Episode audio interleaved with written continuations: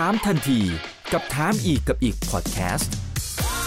ถามแบบรู้ลึกรู้จริง เรื่องเศรษฐกิจและการลงทุนกับผม อีกบรรพฒนาเพิ่มสุขครับ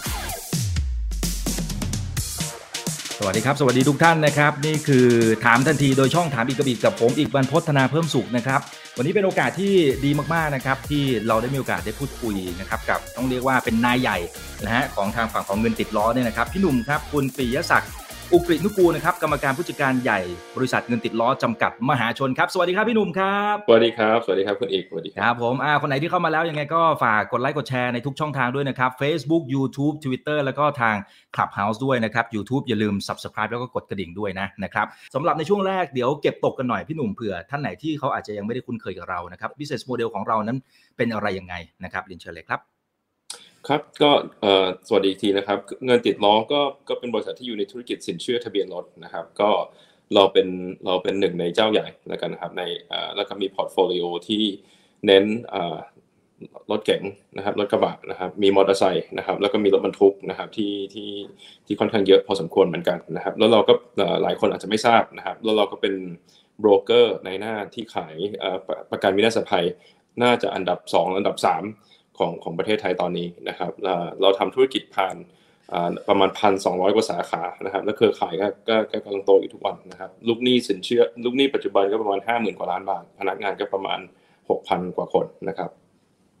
ครับ แล้วก็ผลประกอบการนี่ดีมาก ๆ เลยนะครับ ถ้าไปดูไตรมาสที่2นะครับพี่หนุ่มจะเห็นว่ากำไรเนี่ยอยู่ที่ประมาณสัก 777.5 ล้านบาท แม่ถ้าเติมไปอีกสัก2 0 0แสนเลข7สวยงามเลยนะฮะ แต่เติมไม่ได้เติมไม่ได้นี่เติมไม่ได้นี่ล้อเล่นนะครับอ่าก็777.5ล้านบาทนะเพิ่มขึ้น176%อัตรากำไรสุทธินะครับเพิ่มขึ้น 26%โอ้ยพี่หนุ่มนี่มันเกิดอะไรขึ้นทั้งที่มันมันมีโควิดไม่ใช่เหรอฮะสถานการณ์เศรษฐกิจมันมันชะลอไม่ใช่เหรอทำไมเรายังโตขนาดนี้ฮะเราไปทำอะไรมาครับ จริงๆ ถ้าดูไตรมาสสองปีนี้ก็เทียบกับไตรมาสสองปีที่แล้ว จริงๆมันมีมันมีเหตุการณ์ปีที่แล้วถ้าเราจำได้ ไตรมาสสองปีที่แล้วเอ่อเราพักชำระหนี้ให้กับลูกค้าเยอะนะครับอ่าแล้วพอเราเป็นบริษัทที่เราบอกว่าเราอยากจะช่วยลูกค้าเท่าที่เราทำได้ ปีที่แล้วเราก็ช่วยลูกค้าเยอะกว่าอ่าผู้ประกอบการแทบจะทั้งตลาดเลยแล้วกันนะครับอ่าปีที่แล้วเรามีการเวฟรายได้ที่ที่ที่อครูมาสำหรับลูกค้าที่ที่เป็นทั้งดอกเบี้ย แล้วก็ค่าธรรมเนียม ไปถ้าถ้าคิดเป็นเม็ดเงินประมาณห้าร้อยเกือบห้าร้อยล้านบาทปีที่แล้ว ซึ่งมันก็ส่งผลกระทบในในงบปีที่แล้วนะครับ ก็ ปีต่อปีเราก็ยังเติบโตอยู่นะครับ แต่ว่าไอ้ที่โดดเยอะๆเนี่ยจริงๆมันมาจากปีนี้เราไม่ได้มีเหตุการณ์ที่ที่เหมือนปีที่แล้วที่ที่ต้องเวฟลูกอ่ารายได้ให้กับลูกค้าไปนะครับก็ช่วยลูกค้าไปเป็นแสนรายเหมือนกันปีที่แล้ว ครับคือคือส่วนหนึ่งคือฐานมันต่ำด้วยจากปีที่แล้วถูกไหมฮะอืมอืมครับแล้วก็แล้วก็ปีนี้เองจริงเราก็ขยายสาขาเพิ่มเติมด้วยนะครับ อย่างตอนนี้ถ้าเป็นตัวเลขไตรมาสที่2เนี่ยอยู่ที่ 1,200 สาขา เพิ่มขึ้นมา 124 สาขานะครับ อันนี้อันนี้ถือว่าเป็นไปตามเป้าหมายมากน้อยแค่ไหนครับ ก็เป็นเป็นไปตามเป้าหมายนะจริงๆเราตั้งใจทั้งปีอืมว่าจะเปิดประมาณเอ่อ200สาขาจริงๆก็ก็ครับก็ออนแพลนอยู่นะครับก็เมื่อกี้ที่บอกว่าจนถึงไตรมาสสองคือทุกอย่างมันโตขึ้น ก็เอ่ออ่าจำนวนสาขาเพิ่มขึ้น ลูกหนี้เพิ่มเอ่อคงเหลือเพิ่มขึ้น แล้วก็แล้วก็เบี้ยประกันก็ก็ก็เพิ่มขึ้นเช่นเดียวกัน ครับ แต่ถ้าพูดถึงเรื่องของจำนวนสาขา อย่างเมื่อวานนี้หรือหลาย ๆ วันเนี่ยผมก็มีโอกาสได้พูดคุยกับผู้ประกอบการหลาย ๆ ท่านนะฮะที่อยู่ในวงการนี่แหละนะครับแล้วเขาก็พูดทำนองบอกว่าเนี่ยจำนวนสาขาเนี่ยเขาเร่งเร่งมืออย่างเต็มที่ จริง ๆ ของเราเนี่ย124สาขา มันก็ถือว่าเยอะนะนะฮะเพียงแต่ว่าถ้าเทียบกับหลาย ๆ เจ้าโอ้เขาเขาตั้งเป้าแบบปีนี้เปิด500สาขา600สาขา มันเป็นเรื่องปกติของเขามาก อะไรคือวิธีคิดที่ที่มันอาจจะแตกต่างนะครับเราเรามองในมุมไหนที่มันแตกต่าง แล้วถ้ามอง efficiency เนี่ยครับต่อสาขา ท่าที่ดูตัวเลขเนี่ยของเราเนี่ยค่อนข้างจะสูงกว่าเพื่อนๆในอุตสาหกรรมเดียวกัน เราทำยังไงอ่าอันนี้ 2 มิตินะครับเชิญเลยครับโอเคครับคือผมว่าเนี่ยแหละคือผมว่าปริมาณกับคุณภาพจริง ๆ ผมว่ามันต้องมันต้องมันต้องใช้น้ำหนักกันอ่าระหว่างสองสองข้อนี้นะครับ คือผมว่าเราเงินติดล้อเราจะเน้นคุณภาพค่อนข้างมาก ก็อืมเมื่อเทียบต่อสาขาเรามีลูกหนี้คงเหลือต่อสาขาประมาณ 40-50 ล้านอ่าครับคู่แข่งถัดไปรองจากเราไปน่าจะอยู่ที่ 10กว่าล้านเองนะครับเรามากกว่าคู่แข่งประมาณ3 สามเท่าได้มั้งครับ ถ้าคิดเป็นเป็นเป็นเอ่อลูกหนี้คงเหลือต่อสาขา จริงๆ นอกจากเอ่อคือคือส่วนใหญ่คนก็จะวัดกันที่ที่เม็ดเงินที่เป็นเอ่อลูกหนี้เอ่อแต่จริง ๆ มันมีอีกตัวหนึ่งนะครับ คือเบี้ยประกันต่อสาขา จริงๆอ๋ต่ออต่อต่อสาขาเงินติดล้ออยู่ที่ประมาณสองสามแสนแล้วนะครับต่อหนึ่งสาขา ซึ่งก็ถือว่าเยอะกว่าเอ่อเอ่อเจ้าอื่นค่อนข้างเยอะเหมือนกันนะครับ ก็แนวคิดของเราในการในการทำคือ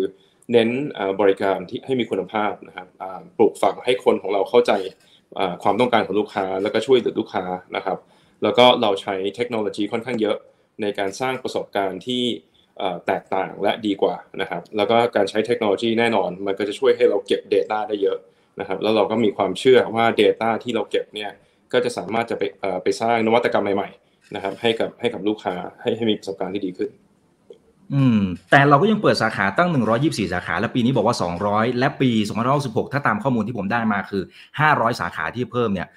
ทีนี้แปลว่าการที่เปิดสาขา มันก็ยังมีความจำเป็นอยู่สำหรับตัวธุรกิจนี้ คือผมว่าถ้าเกิดเราดูคนในประเทศไทยแล้วดูตามพฤติกรรมนะ ผมว่าแบ่งแทบจะแบ่งตามอายุได้เลยนะคนที่อายุน้อยก็จะก็จะดิจิทัลแซฟวี่ก็จะใช้พวกมือถือใช้โมบายค่อนข้างเยอะ พออาวุโสหน่อยมีคือคือก็อาจจะใช้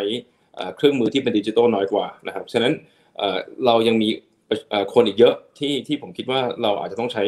สาขาในการเข้าถึงเขามากขึ้นนะครับมันก็เป็นที่มาว่าเราเราทำไมเราถึงเปิดสาขา แต่สิ่งที่เราค้นพบนะครับก็คือถึงแม้สาขาเราจะน้อยกว่าบางเจ้านะครับลูกหนี้คงเหลือที่เป็นสินเชื่อจำนวนทะเบียนก็เยอะกว่า แปลว่าอะไร แปลว่า value ที่เราสร้างทำให้คนยินยอมที่จะขี่มอเตอร์ไซค์หรือว่าขับรถรถยนต์ของเขา ผ่านสาขาของคู่แข่งอีกหลายสาขามากเลยกว่าจะมาถึงเงินติดล้อหนึ่งสาขานะครับก็ก็ถือว่าเราเรากำลังรู้ว่าเราก็รู้ว่าเรากำลังสร้างอะไรอยู่ แล้วเราก็รู้ว่าสิ่งที่ value ที่เราสร้างมันเพียงพอที่จะทำให้ลูกค้าเนี่ยเดินทางไกลอีกสามสี่ร้อยเมตรสี่ห้าร้อยเมตรเพื่อที่จะมาหาเรานะครับเออเออครับเออแต่แต่ถ้าไปในมุมของคนลูกค้าเอาเอาแบบสมมติต่างจังหวัดเลยแล้วกันนะคือไกลๆมากเนี่ยเขารับรู้ถึงไอ้คุณค่าตรงนี้ใช่ไหมฮะหรือยังไงคือ หมายว่าเช่นสมมุติเขาไปแค่สาขาใกล้ๆบ้านจริง ๆ มันก็อาจจะเพียงพอสำหรับเขาแล้วหรือเปล่าหรือยังไงฮะหรือพี่หนุ่มมองครับคือคือผมว่ามันแล้วแต่ว่าเขาอยากได้อะไรนะครับ คือคือเขาอยากได้เขาอยากได้ความอุ่นใจ อยากได้แบรนด์ที่ที่เขาคุ้นเคยและเขารู้จักนะครับ ที่ที่คนที่เขารู้จักแนะนำมาเขาอยากได้ประสบการณ์ที่ดีกว่าผ่านเจ้าเดียวที่น่าจะมีนวัตกรรมใหม่ ๆ ให้กับเขานะครับ คือผมว่าพวกนี้มันเป็นสิ่งที่ที่ ที่เอ่อ worth it นะครับที่ที่ที่จะเลือกเจ้าแล้วก็แล้วก็ไปไปถึงที่มาถึงที่เรานะครับ อย่างยกตัวอย่างนะคุณอีกคือผมว่าอันหนึ่งที่ผมว่าหลายคนอาจจะยังไม่ค่อยเข้าใจนะเรามีสินเชื่อจำนำทะเบียนมันมาจากจากเนี่ยโฆษณาเรื่องแรกของเราเลยลดแรกเล่มทะเบียนแล้วก็แลกเงินสด ตอนนี้คือเล่มทะเบียนแรกแลกบัตรติดล้อบัตรติดล้อเนี่ย เราอนุมัติสินเชื่อเป็นวงเงินให้กับลูกค้า แล้วพอเขาได้บัตรไปแล้วเขามาหาเราครั้งเดียว แล้ววงเงินเขาอยู่กับเขาอีกห้าปีนะครับคืออีกหลังจากนั้นแล้วถ้าเกิดเขาอยากจะใช้วงเงินตรงนั้นเขาสามารถไปตู้ ATM ก็ได้นะครับ ไม่ว่าจะตำบลไหน ไม่ว่าจะอำเภอไหนมีมีตู้ ATM เยอะกว่าสาขาสินเชื่อจำนวนทะเบียนแน่นอนนะครับ สินเชื่อทะเบียนรถเนี่ยทั้งทั้งอุตสาหกรรมเลยทั่วประเทศมีอยู่หมื่นเต็มที่ไม่เกินสองหมื่นสาขาถ้ารวมแบบรายเล็กรายย่อยที่ตามต่างจังหวัดตู้ ATM มีสี่หมื่นกว่าตู้นะครับ แน่นอนคือระหว่างสาขาสินเชื่อทะเบียนที่ใกล้บ้านกับตู้ ATM ที่ใกล้บ้าน ผมว่าตู้ ATM ใกล้กว่านะครับฉะนั้นฉะนั้นผมว่าเราใช้เนี่ยเราใช้เทคโนโลยีใช้นวัตกรรมในการเข้าถึงลูกค้า แล้วก็ปิดแก็บของความจำเป็นในการเปิดสาขาเยอะๆแบบนั้น อืมอืมครับเพียงแต่ว่าโอเค เรื่องของการขยายสาขามันก็ยังคงเป็นหนึ่งใน plan อยู่อย่างที่พี่หนุ่มบอกมันก็จะมีบางกลุ่มแหละที่ที่อาจจะยังไม่ไม่ถนัดด้านนี้ อาจจะหรืออาจจะรู้สึกสบายใจในการที่มาคุยกับคนสาขาอะไรต่างๆนะครับ ทีนี้เราเราวางเป้าหมายสำหรับอ่าสมมติเอาเอาเฉพาะตัวสาขาก่อนแล้วนะครับ คือเรามอง game plan ของเรายังไง บางเจ้าเขาบอกโอ้ยไปโหนู่นอะตอนนี้มีห้าหกพันละอยากจะไปสักเจ็ดแปดพันซะด้วยซ้ำนะครับ game plan ของเราเราคิดยังไงแล้วแล้วโลจิกในการคิดว่าเฮ้ยเนี่ยไปแค่นี้พอละนะฮะ หรือไปอีกสักหน่อยหนึ่งมันได้ไหมหรือยังไงฮะมีวิธีคิดยังไง everything is data driven นะครับจริงๆเรามีเราเรามีทีมที่เป็น analytics นะครับเรามีข้อมูลที่เป็นของเราเองนะครับแล้วเรามีข้อมูลที่เราซื้อนะครับแล้วก็เป็นข้อมูลที่ที่ public นะครับข้อมูลของเราเองเนี่ยเรามีเรามีทีมในการเก็บเลยนะครับ คือเราเราพอเราเราอยากรู้ว่าคู่แข่งมีสาขาอยู่ตรงไหน มันไม่มี database ไหนที่ที่มีจุดศูนย์รวม แต่เงินติดล้อมี เราส่งคนขี่จักรยานแล้วก็ไปแล้วก็ไปปักหมุดเลย แล้วก็เช็คเลยว่าคู่แข่งมีสาขาตรงไหนบ้าง แล้วเราก็เอา Data เหล่านี้ใส่เข้าไปในโมเดล แล้วโมเดลก็จะคำนวณให้เราว่าจุดคุ้มทุนในการเปิดสาขาอยู่ตรงไหน คือณวันนี้เงินติดล้อรู้ว่าเฮ้ยเราอาจจะไปถึง let's say องพันถึงสองพันห้าร้อยสาขา ตอนนี้เรามีอยู่ประมาณพันสองร้อยสาขาแปลว่าเราเปิดได้อีกเท่าตัว แล้วเรารู้ด้วยว่าไอ้เท่าตัวเนี่ยควรจะอยู่ตรงไหนแล้วนะครับฉะนั้นไอ้ความแม่นยำเปิดจาก อ่าฉะนั้นไอ้ความแม่นยำมีไอ้ข้อขวดในการว่าทำไมถึงยังไม่เปิดทำไมถึงเปิดช้ากว่านั้น ก็กลับไปที่คำแรกที่เราคุยกันคือคำว่าคุณภาพ จริงๆมันใช้เวลานะในการสร้างคนให้ให้ที่เป็นผู้จัดการพื้นที่ดูแล คือเริ่มต้นเนี่ยเราจะให้เขาดูแลห้าถึงสิบสาขา แต่กว่าจะสเกลไปถึงยี่สิบสามสิบสี่สิบสาขา อันนี้ก็ต้องใช้ประสบการณ์ แล้วเราก็ต้องให้เวลาเขาในการในการพัฒนาฝีมือของเขาในการเป็นผู้นำที่ดีขึ้นนะครับ ก็อันนี้ก็เป็นเป็นเป็นเป็นแนวคิดของเราคือเราใช้ Data ในการวิเคราะห์โอกาสในทางตลาด แต่ทีนี้ Data เหล่านั้นจำนวนสาขาเปลี่ยนได้อีกเปลี่ยนได้นะครับ ในอดีตเงินติดล้อเปิดหนึ่งสาขาเนี่ยโดยใช้พนักงานสามคน แล้วก็เป็นเป็นเป็น format standard เลยของเรานะครับ เดินเข้าสาขาไหนก็จะเจออยู่สามโต๊ะนะครับ แล้วประมาณเก้าร้อยกว่าสาขาแรกของเราเปิดด้วยสามคนอพอเทคโนโลยีรองรับ นะครับพอมี iPhone iPad พอราคามันลงมาลงมาเรื่อยๆ ลงมาถึงระดับหนึ่งแล้วเราเก่งขึ้นในการพัฒนาในในการสร้างอินเทอร์เฟซให้มันง่ายขึ้นและคล่องตัวสำหรับพนักงาน ตอนนี้เราเปิดสาขาใหม่ด้วยพนักงานแค่สองคนแล้วนะครับแต่สองคนของเราคือ full function นะครับอนุมัติสินเชื่อได้ จ่ายเงินให้ลูกค้าได้ มีใบอนุญาตขายประกันนะครับคือคือทำได้ทุกอย่าง full loop นะครับแต่แต่ลด คนลงไปหนึ่งคนนะครับโอ้งั้นคอสก็เลยลงไปอีกนะในขณะที่จริงๆแล้ว efficiency เยอะอ่า efficiency มันก็เลยเพิ่มมากขึ้นครับ cost เราลงเรื่อยๆนะครับลงเรื่อยๆ แต่ถ้าเทียบกับหลายๆเจ้า ถ้าเกิดดูย้อนหลังมันก็จะสูงสุดมาตลอด แต่ถ้าเกิดดู over time จริงมันค่อยๆลง ค่อยๆลงแล้วมันก็เป็นสิ่งที่เราตั้งใจนะครับ เราเราค่อยๆได้สเกลแล้วก็ค่อยๆได้ efficiency as เราเราเก่งขึ้นในการในการในการ deploy technology แล้วก็เรียนรู้เรื่องนี้นะครับ ครับแสดงว่าอาจจะไม่ได้มีการลงทุนในตัวเทคโนโลยีแบบก้อนโตๆอีกแล้วใช่ไหมคือตอนนี้มันอยู่ในช่วงของการเก็บเกี่ยวประมาณนั้น it's not a one time investment นะครับ คือ คือเราไม่ได้ลงทุนทีเดียวเป็นพันพันล้าน แล้วก็ไปซื้อเซิร์ฟงเซิร์ฟเวอร์มา นะครับ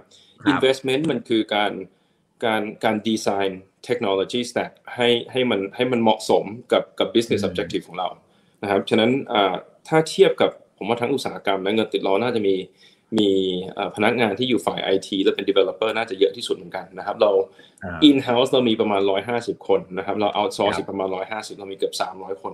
นะครับที่ที่ที่ที่เป็น IT จริงๆเยอะกว่า software company บางบางบริษัทด้วยซ้ำนะครับ เพราะหลายอย่างที่เราสร้างเนี่ยเราอยากมีแต่ไม่รู้จะไปซื้อที่ไหน เราก็เลยต้องสร้างขึ้นมาเองนะครับฉะนั้นคนที่จะจะทำตามเราก็ก็ก็ก็มันไม่มีให้ซื้อนะครับ ก็เลยต้องสร้าง อ่าโอเคอ่าอันนี้ get ครับอ่าจะได้จะได้เห็นภาพกันนะครับสำหรับตัวบัตรกดเงินสดนะครับ อันนี้อันนี้เราจะได้จะได้เห็นภาพวิธีคิดของผู้บริหารและจะได้เข้าใจว่าไอสิ่งที่เขากำลังจะทำต่อต่อไปเนี่ยมันมีพื้นฐานหลักการคิดอะไรยังไง ซึ่งส่วนตัวผมเองก็ค่อนข้างประทับใจนะครับพอดีมีโอกาสได้คุยกับพี่หนุ่มมานะครับ ทีนี้ทีนี้อย่างพี่หนุ่มเองเนี่ยได้ทางทีมพี่หนุ่มด้วยนะครับแล้วก็ทางพี่หนุ่มเองเนี่ยได้ได้คิดค้นไอตัวไอบัตรติดล้อขึ้นมานะครับ ปัจจุบันเนี่ยเท่าที่ผมเห็นนะฮะตัวเลขของสมาชิกของคุณลูกค้าเนี่ย หนึ่งแสนแปดหมื่นราย อันนี้เป็นตัวเลขที่ที่ถูกต้องไหมฮะ ถูกไหมฮะนะไตรมาสสองใช่ไหมไตรมาสที่สองไตรมาสที่สองใช่ครับซึ่งซึ่งมันสูงมันสูงเพิ่มมากขึ้นเรื่อยๆนะครับแล้วก็มีผู้ใช้งานที่เพิ่มขึ้นอย่างต่อเนื่องเนี่ยนะฮะสัดส่วนที่เพิ่มขึ้นคือร้อยละหกสิบนะครับรายได้ค่าธรรมเนียมอะไรต่างๆ ก็เพิ่มขึ้นร้อยละห้าสิบเก้าจุดเจ็ดคือคือมันสวยงามมากคำถามคือไอ้ไอ้หลักคิดตอนต้นนะอันนี้เผื่อเผื่อท่านไหนเขาจะได้เรียนรู้ว่าเฮ้ยนี่แหละคือวิธีคิดของของผู้บริหารของเงินติดล้อไอ้หลักคิดที่เราเจอไอ้ตัวหน้าน้ำใหม่ตรงนี้เนี่ย เราไปเจอมาได้ยังไงฮะนี่ผลประกอบการนี่ดีมาก เรามี culture ของการลองผิดลองถูกนะคือคือในในในเมื่อกี้ผมบอกว่าเรามีลูกหนี้อยู่ประมาณห้าพันล้าน ในห้าพันล้านนั้นนะระว่ามันจะมีระหว่างสิบถึงยี่สิบเปอร์เซ็นของลูกหนี้ของเราที่เราปล่อยสินเชื่อภายใต้เงื่อนไขที่ไม่ปกติไม่ธรรมดานะครับ เราจะทดลองไปเรื่อยๆ เงื่อนไขใหม่ๆ วิธีการใหม่ๆ เทคโนโลยีใหม่ๆ นะครับคือคือคือเรามีเขาเรียกคล้ายๆ research and development ของบริษัทใหญ่ๆนะครับแต่เราใช้เป็น analytics and development เราเราใช้เป็น product testing committee นะครับฉะนั้นเราจะ test เงื่อนไข test ไปเรื่อยๆ เพื่อที่จะเรียนรู้ว่าไอ้ขอบเขตของการบริหารความเสี่ยงในอยู่ตรงไหนนะครับ แล้วบัตรก็เป็นหนึ่งในหนึ่งในไอเดียที่บางทีเราฝันขึ้นมา แล้วเราเห็นว่าเฮ้ยทำไมทำไมลูกค้าเราไม่มี ทำไมคนอื่นถ้าเป็นถ้าเป็นมนุษย์เงินเดือนทำไมถึงมี แล้วทำไมลูกค้าที่เป็นเนี่ยเป็นเป็นกลุ่มลูกค้าสินเชื่อทะเบียนทำไมเขาถึงไม่มี และความยากในการมีมันคืออะไร แน่นอนเราปล่อยสินเชื่อบนทรัพย์สินที่ราคากำลังลงนะฮะมูลค่ามันลงเรื่อยๆนะครับด้วยด้วยด้วยการไอ้ราคาเงินใช่ตามไอ้อาการเสื่อมของของตัวทรัพย์สินทำยังไงเราถึงจะบริหารความเสี่ยงในการปล่อยวงเงิน และ manage ความเสี่ยงตรงนั้นต่อได้ อันนี้คือสิ่งที่บอกว่ามันมันมันมันมันจะมันไม่มี อาฮาโมเมนต์ที่เราแบบอยู่ๆตื่นขึ้นมาแล้วคิดได้ มันมาจากการลองผิดลองถูกแล้วแล้วแล้วก็ดู Data ไปเรื่อยๆ จนก็จะเจอนะครับ แล้วพอเจอปุ๊บเราก็เราก็เราก็ blow up เลยนะครับ เราก็ทำให้มันเป็น mainstream คือต้องบอกคนอีกว่า ถ้าเกิดกลับไปนั่งสังเกตโฆษณาเงินติดล้อ แล้วก็กลับไปนั่งดูผลิตภัณฑ์ที่มีอยู่ในตลาดเนี่ยมีหลายอย่างมากเลยที่เราเป็นเจ้าแรก แล้วพอเราเป็นเจ้าแรกมันกลายเป็น standard บริษัทที่ innovate ได้ จะทำให้อินโนเวชันใหม่ๆ กลายเป็น status quo จนได้นะครับ ปัจจุบันไม่มีคนซื้อประกันโดยใช้เงินสดทั้งก้อนแล้ว ถึงแม้จะไม่มีบัตรเครดิต อันนั้นก็เงินติดล้อเป็นเจ้าแรกที่ทำเหมือนกัน ก่อนหน้านี้คนจะซื้อประกันรถยนต์และผ่อนต้องมีบัตรเท่านั้น เราเป็นเจ้าแรกที่คิดค้นวิธีการ แล้วก็บอกว่าเฮ้ยเราทำได้ ทำให้คนมีกำลังในการซื้อผลิตภัณฑ์ที่ถ้าไม่มีเงินติดล้อช่วย เขาเข้าไม่ถึงแน่นอนนะครับ อันนี้ก็เป็นสิ่งที่มันเป็นมันเป็นดีเอของเรานะครับ ที่จะคิดค้นนวัตกรรมใหม่ๆ เพื่อที่จะช่วยให้คุณภาพของชีวิตของลูกค้าดีขึ้นนะครับ ถามว่ามีแนวคิดอะไรไหมผมว่ามีทิศทางที่ชัดนะทิศทางที่ชัดคือเราอยากช่วยลูกค้า เราอยากช่วยให้ชีวิตเขาดีขึ้น แล้วทั้งวันทั้งคืนเราก็จะหาวิธี ทำยังไงให้ลด pain point ของเขา เพิ่ม convenience ให้กับเขา โดยที่ไม่ได้ไปทำร้ายเขาทำร้ายเขามันอีกมีอีกมุมหนึ่งนะในการปล่อยสินเชื่อ มันจะมีมุม overlending มันมีมุมว่าอาจจะปล่อยสินเชื่อวงเงินเยอะเกิน ซึ่งอันนี้มันเป็นสิ่งที่ที่ผมคิดว่าหลาย ๆ องค์กรที่อยู่ในธุรกิจการปล่อยสินเชื่อเนี่ยไม่ค่อยได้คำนึงถึงหรอกนะครับ คิดถึงว่าจะปล่อยจะโตอย่างเดียวนะครับ แต่ ไอ้คำว่าโตอย่างยั่งยืนเนี่ยคือผมว่ามันต้องมีมันต้องแฝงเจตนารมณ์ที่ดีในในผลิตภัณฑ์ในใน process ที่ดีไซน์ ง่ายก็จริง แต่ง่ายภายใต้เงื่อนไขว่ามันมีข้อจำกัดว่าเราอยากให้เขาหลุดพ้นจากการเป็นหนี้เยอะนะครับ อืม แต่แต่ถ้าเป็นหลังหลาย ๆ เจ้าหลายๆธุรกิจในต่างประเทศแล้วกันนะครับ สิ่งที่เราเห็นจนกระทั่งแต่แต่สุดท้ายมันเกิดปัญหานะพี่หนุ่มก็คือ คือสมมุติว่าเราไม่ปล่อยอะ แต่ความต้องการของของประชาชนหมายถึงว่าคนทั่วไป โดยเฉพาะในสภาวะแบบนี้เนี่ยมันมันต้องการตังค์อะนะถ้าเราไม่ปล่อยเขาอาจจะไปหาเพื่อนๆเราที่อยู่ข้างๆก็ได้นะ อะไรคือจุด balance ที่เราเรายังต้องเก็บลูกค้าไว้อยู่ ในขณะเดียวกันเขาก็ไม่ได้ overlending ไม่ได้ไม่ได้กู้เงินมากเกินไปสำหรับในมุมของคุณลูกค้า ผมว่าเราต้องมี policy ของเราที่ชัดแหละว่าว่าเท่าไหร่ที่ที่เราคิดว่าลูกค้าไม่รอด จุดยืนของเราอันนึงคือเราไม่อยากจะยึดตัวลูกค้านะครับ คือฉะนั้น เราพยายามจะปล่อยให้กับลูกค้า จริง ๆ ผมยกตัวอย่างนะคนอีกมันมีมีวันก่อนมีมีคนคอมเพลนเข้ามาโทรมาที่ call center แล้วก็คอมเพลนพนักงานสาขาหนึ่งแล้วก็บอกว่าเนี่ยเขาเข้าไปที่สาขาแล้วพนักงานถามเขาเยอะจังนะครับ แล้วแล้วแล้วเขาก็เขาก็หงุดหงิดกับเรามากนะครับ แล้วแล้วสุดท้ายเขาก็ไม่ไม่ไม่ไม่ไม่ได้สินเชื่อไปนะครับ แต่พอเราส่งทีมเข้าไปสอบสวนอะสิ่งที่เราเจอคือ พนักงานอะคือชวนลูกค้าคุย แล้วลูกค้าบอกว่าจะเอารถมาจำนำเพื่อที่จะไปเที่ยวแล้วก็บอกเฮ้ยอันนี้คือ over consumption ละแล้วเราก็พยายามแล้วแล้วพนักงานเนื่องจากเราปลูกฝังมาดี แล้วก็พยายามจะแนะนำเขา จนเขาอาจจะอาจจะหงุดหงิดนิดนึงว่าเฮ้ยไปยุ่งอะไรกับเขามาก แต่แต่มันก็มาด้วยมามาด้วยมามาด้วย intention ที่ดีแล้วกันนะครับแล้วอย่างเงี้ยคือคือเราก็ไม่ทำโทษพนักงานนะถึงแม้มีคนโทรมาเข้ามาคอมเพลน คือคือคือเรากลับชื่นชมด้วยซ้ำนะครับ ว่าเขาเข้าใจ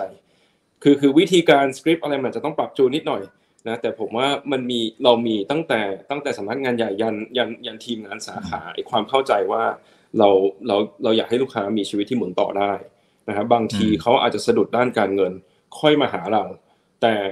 เราไม่สนับสนุนให้ให้เอาเอาทรัพย์สินของตัวเองที่มีความจำเป็นกับชีวิต มาจำนำเพื่อจะไปซื้อสิ่งที่ไม่จำเป็นกับชีวิต อันนี้มันเป็นสิ่งที่เราคิดว่าเฮ้ยมันอาจจะอาจจะไม่ make sense อย่างคุณอีกอาจจะเคยอีกเคยปี 2019 เรามีแคมเปญอันหนึ่งที่ที่ที่อาจจะอาจจะอาจจะอาจจะไปสะกิดใจของของคนที่ที่ที่กู้เงินเยอะนิดหนึ่งอันนี้ก็จะเป็นอีกอย่างหนึ่งคือบริษัทเราเองก็จะก็จะมีแนวคิดแบบนี้นะครับครับแล้วจริง ๆ แล้วอย่างอย่างของพี่หนุ่มเองนะครับแล้วก็เงินติดล้อเองก็มีการแปลพวกหนังสือต่างๆ จริงๆผมมีแจกให้แฟนคลับไปแล้วที่ที่พี่หนุ่มมีให้มานะครับ แล้วก็ หลาย ๆ เล่มนะครับก็อยู่บนเชลฟ์ของผมนี่แหละนะครับนะฮะก็เป็นการปลูกฝังเรื่องของการวางแผนการเงินอะไรต่างๆนะครับแล้วก็ทำให้เราเข้าใจแล้วก็เห็นความสำคัญตรงนี้มากขึ้นในที่เป็นสิ่งที่ดี ทีนี้มาดู ภาพอินดัสทรีนะพี่หนุ่มนะครับคือผมมีตัวเลขนะครับจากอันนี้อันนี้อ้างอิงข้อมูลจาก DBD นะครับแล้วก็ปี 2015เนี่ย market share ของผู้เล่นรายใหญ่ๆนะฮะโดยเฉพาะคนที่อยู่ในตลาดเนี่ยนะครับก็ประมาณสัก 11%อ่าหมายถึงหมายถึงของของเงินติดล้อในประมาณสัก 11%นะครับปี 2019 เราเคยอยู่ขึ้นมากลายเป็น 16%นะครับแต่ถ้ามองโดยภาพใหญ่ๆเนี่ยจริงๆ ไม่ใช่เฉพาะเรานะพี่หนุ่มคือโตหมดอะคนที่คนที่เป็นระดับใหญ่ขึ้นมาระดับหนึ่งแล้วนะฮะคือโตหมดทุกคนเลยนะครับ แล้วตรงนี้มันเป็นภาพที่สะท้อนให้เห็นอะไร แล้วใครมันหดไปหดหายไปครับ ในเมื่อตัวใหญ่มันน่าจะแข่งกันไม่ใช่เหรอฮะเราไปกินตลาดตรงส่วนไหนฮะจริงๆต่อนอกจากสามเจ้าใหญ่ ๆ ที่เห็นกันนะครับ มีมีรายเล็กรายย่อยเต็มไปหมดเลย แค่แค่แค่แค่หลายท่านอาจจะไม่รู้นะครับ คือต่างจังหวัดทุกจังหวัดจะมี local player นะครับ คือคือเราเราเคยทำตัวเลขมา แล้วเราเคยไปเซอร์เวยนี่พอดี พอดีพอดีผมอยู่ในในสมาคมสินเชื่อทะเบียนรถนะครับเราก็มีอยู่วันหนึ่งเราก็เราก็ให้เนี่ยพนักงานสาขาทั่วประเทศขี่มอเตอร์ไซค์แล้วไปเราไปเราไปเก็บเบอร์มา แล้วแล้วเราก็ลองไล่โทรดู แล้วก็ชวนเชิญชวนบางรายให้เข้ามาอยู่ในสมาคมนะครับคือคือปรากฏว่ามีมีเป็นร้อยรายนะครับที่อยู่ในธุรกิจนี้นะครับแล้วแล้วนอกจากที่ทำสินเชื่อจำนวนทะเบียนอยู่นะครับก็มีเป็นร้อยรายเหมือนกันนะครับแค่บางรายอาจจะยังไม่ได้มีใบอนุญาต นะครับแต่แต่แต่มีเยอะเหมือนกันนะครับก็ก็ผมว่าสิ่งที่เกิดขึ้นก็คือเรากำลัง steal market share จากรายเล็กรายย่อย แล้วเรากำลัง consolidate market อยู่ในอยู่ในรายใหญ่ไม่กี่รายนะครับเพราะอะไรเพราะว่าสิ่งที่สำคัญคือคือเครือข่ายและเงินทุนนะครับซึ่งซึ่งณตอนนี้คือก็มี 3 เจ้าใหญ่ที่ที่มีเครือข่ายแล้วก็เงินทุนในในการในการ scale แล้วก็โตนะครับ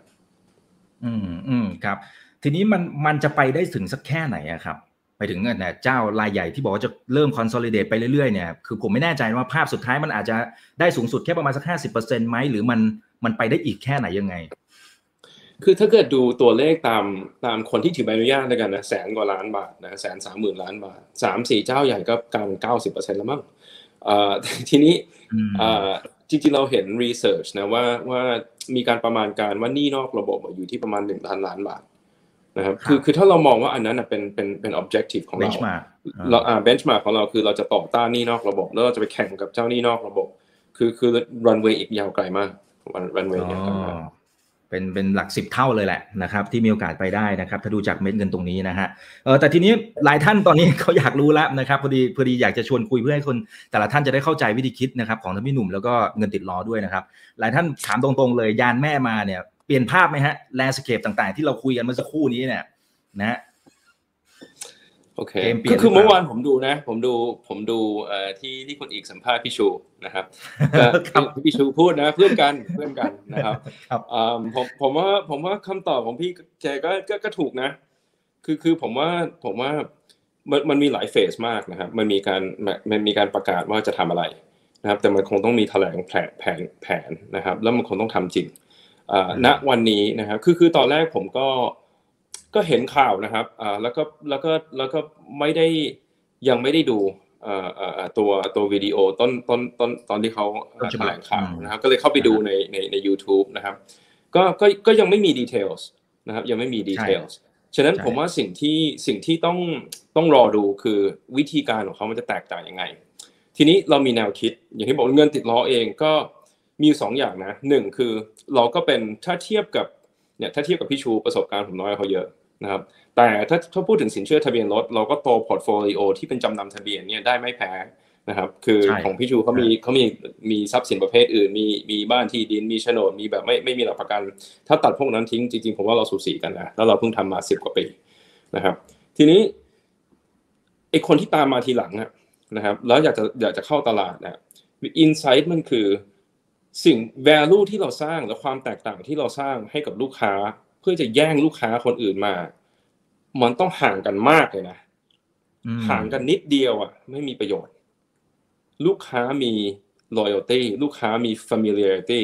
นะครับฉะนั้นยกเว้นจะมีอะไรใหม่ ๆ ที่แบบโอ้โห แตกต่างโดยสิ้นเชิงเลยนะครับ คือคือผมก็คิดว่าน่าจะไม่ง่ายนะครับอันนั้นคือบอกว่าพอพอตามมาทีหลังเรารู้เลยว่าเฮ้ยมันไม่ง่าย แล้วเราทำมาเป็นสิบปีกว่าเราจะสร้างความแตกต่างที่มันฉีกจากจากจากเจ้าอื่นนะครับเราลงทุนในแบรนด์ เราลงทุนในเทคโนโลยี เรามีนวัตกรรม เรามีวัฒนธรรมองค์กร มีหลายอย่างมากที่กว่าจะสร้างมาถึงทุกวันนี้แล้วได้เราเราใช้มาเวลาสิบกว่าปีนะครับ so on day one day two คือแล้วแล้วอันที่สองนะครับประเด็นที่สองคือที่ที่ relate กันคือ เรามีมุมมองที่ค่อนข้างยูนิคเพราะว่าเราอะเป็นยานลูกของของของธนาคาร นะครับครับจะจะเราเข้าใจดีจะบอกได้เลยนะ ว่าเออ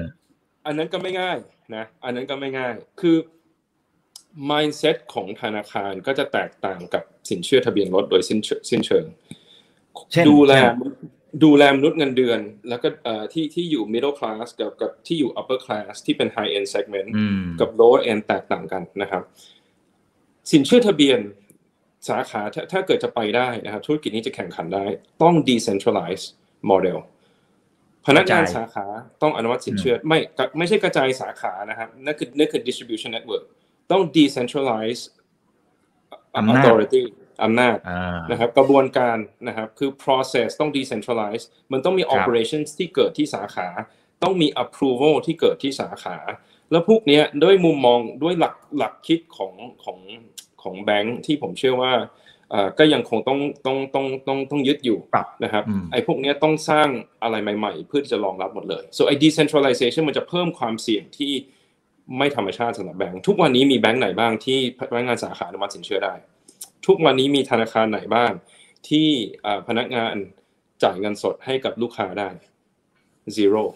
นะครับปัจจุบันพนักงานธนาคารส่วนใหญ่คือเก็บแอปแล้วส่งเข้าสำนักงานใหญ่ ส่งเข้ายานแม่ให้อนุมัติสินเชื่อนะครับอ่าถึงแม้มีบริษัทลูกของธนาคารอยู่ในสเปซเดียวกันมาจะสิบปีแล้วนะครับ ก็มีอยู่เหมือนกันนะครับไม่ก็ก็ก็ไม่สามารถทำสองสิ่งนี้ได้นะครับอย่าอืมทำทำธุรกิจนี้มาเป็นสิบปียังทำสองอันนี้เนี่ยไม่ได้เลยนะครับ อันที่สองนะครับคือจะทำ space นี้ได้ต้อง low cost จริง เข้ามาอยู่ในธุรกิจนี้เรารู้เลยว่า ผมเคยเปรียบเทียบต้นทุนของการเปิดสาขาธนาคาร กับต้นทุนสาขาเงินติดล้อ เมื่อครับแปดปีที่แล้ว ต้นทุนในการลงทุนในหนึ่งสาขาของเราถูกกว่าธนาคารสิบเท่า แล้วแปดปีที่แล้วด้วย อ่าอ๋อนั่นคือแปดปีที่แล้วหลังจากวันนั้นมาถึงวันนี้เราลดต้นทุนของเราได้อีกครึ่งหนึ่งนะครับอืมซึ่งซึ่งไอ้พวกเนี้ยคือมันก็ต้องใช้เวลากว่าเราจะเรียนรู้ว่าทำยังไงมันถึงจะ low cost ได้ขนาดนั้น ข้อที่สามคือ complexity นะครับ พนักงานในสาขามีน้อย นะครับเพื่อที่จะทำให้ต้นทุนมันต่ำต้นทุนต้องต่ำเพราะว่าเม็ดเงินที่ปล่อยลูกค้าก็น้อย ลูกค้ามอเตอร์ไซค์ขั้นต่ำที่เราปล่อยคือสี่ห้าพันบาท ธนาคารไม่มีหรอกสินเชื่อสี่ห้าพันบาทอ่าธนาคารขั้นต่ำนู่นสี่ห้าหมื่นนะครับครับสี่ห้าพันบาทนี่ต้องต้องเอนจิเนียร์คอสให้มันต่ำโดยที่พนักงานทำได้ทุกอย่างอย่างเมื่อกี้บอกพนักงานต้องอนุมัติสินเชื่อต้องต้องจ่ายเงินสดต้องขายประกันได้ all those things ภายใต้ มันจะมีความซับซ้อน ฉะนั้นอ่าสิ่งที่ต้องทำคือถ้าจะ operate ด้วยหลักคิดเดียวในการบริหารความเสี่ยงของธนาคาร สิ่งที่ต้องทำคือ ต้องต้องออกแบบแพลตฟอร์มที่รองรับกิจกรรมพวกนี้โดยเฉพาะเลย ฉะนั้นผมบอกว่า system ของเงินติดล้อสิ่งที่อยากได้เนี่ยไม่มีให้เราซื้อหรอก เราเลยต้อง build ทำมันเอง in house นะครับอ่าอันที่สี่นะครับก็คือเรื่องของคน มันใช้เวลามากเลยนะกว่าเราจะคัดคนออก คัดคนเข้าและคัดคนออก คนที่ไม่เห็นด้วยกับ mission ไม่เหมาะของเราอืมในการช่วยกับในการช่วยเหลือชาวบ้านนะครับฉะนั้นอันเนี้ยมันเป็นมันเป็นความท้าทายที่บอกว่าแบงค์ไม่ได้บอกว่าห้ามไม่ไม่ได้บอกว่าเป็นไปไม่ได้ แต่พวกนี้เป็นอุปสรรคที่ผมว่าน่าจะใหญ่สำหรับสำหรับเจ้าที่ที่ที่อยากเข้ามาอยู่ในตลาดนี้นะครับอ่าครับโอเคนะครับ ตอนนี้มีหลายพอยที่น่าสนใจนะครับ ทีนี้มันมีอยู่หลายพอยที่น่าสนใจนะครับเดี๋ยวผมไล่ไปแล้วกันอย่างพี่หนุ่มเอง จริง ๆ มันจะถือว่ายังเป็นยานลูกอยู่ของของกรุงศรีถูกไหมฮะ ทีนี้ทีนี้ในช่วงที่ผ่านมาอย่างเมื่อกี้พี่พี่หนุ่มเองก็บอกว่า อย่างเจ้าตลาดที่เขาอยู่ในตลาดมาตั้งสามสิบปีอะว่ากันอย่างนี้แล้วกันตัวเลขกลมๆสามสิบปี พี่หนุ่มใช้เวลาแค่สิบปีนะในการที่ไล่กวดขึ้นมาเนี่ยนะฮะแล้วก็ก็พอๆกันละอะถ้าว่ากันตรงๆชื่อใช้เวลาแค่สิบปีเท่านั้นเอง ในขณะที่เจ้านี้ก็เป็นเจ้าใหญ่ไม่แพ้กันนะยานแม่เขาก็เขาก็คงรู้ข้อจำกัดของตัวเองอยู่เหมือนกัน และด้วยเทคโนโลยีต่างๆโอเค พี่หนุ่มบอกว่าพี่หนุ่มใช้เทคโนโลยีใช้ Data Driven อะไรต่างๆ ผมว่าเขาก็รู้ แล้วเขาก็คงจะใช้ดิจิตอลเหมือนกัน ไอ้เดิมเนี่ยที่เราใช้เวลา 10 ปี แต่มันอาจจะย่นระยะเวลาไหมฮะ มันอาจจะย่นเวลาระยะเวลาไปมากกว่านั้นหรือเปล่า หรือหรือไอ้อุปสรรคต่างๆ พอด้วยความที่เขาก็รู้อยู่แล้วว่า อันนี้คือข้อจำกัดเนี่ยมันอาจจะทลายได้เร็วขึ้นกว่าเดิมหรือเปล่า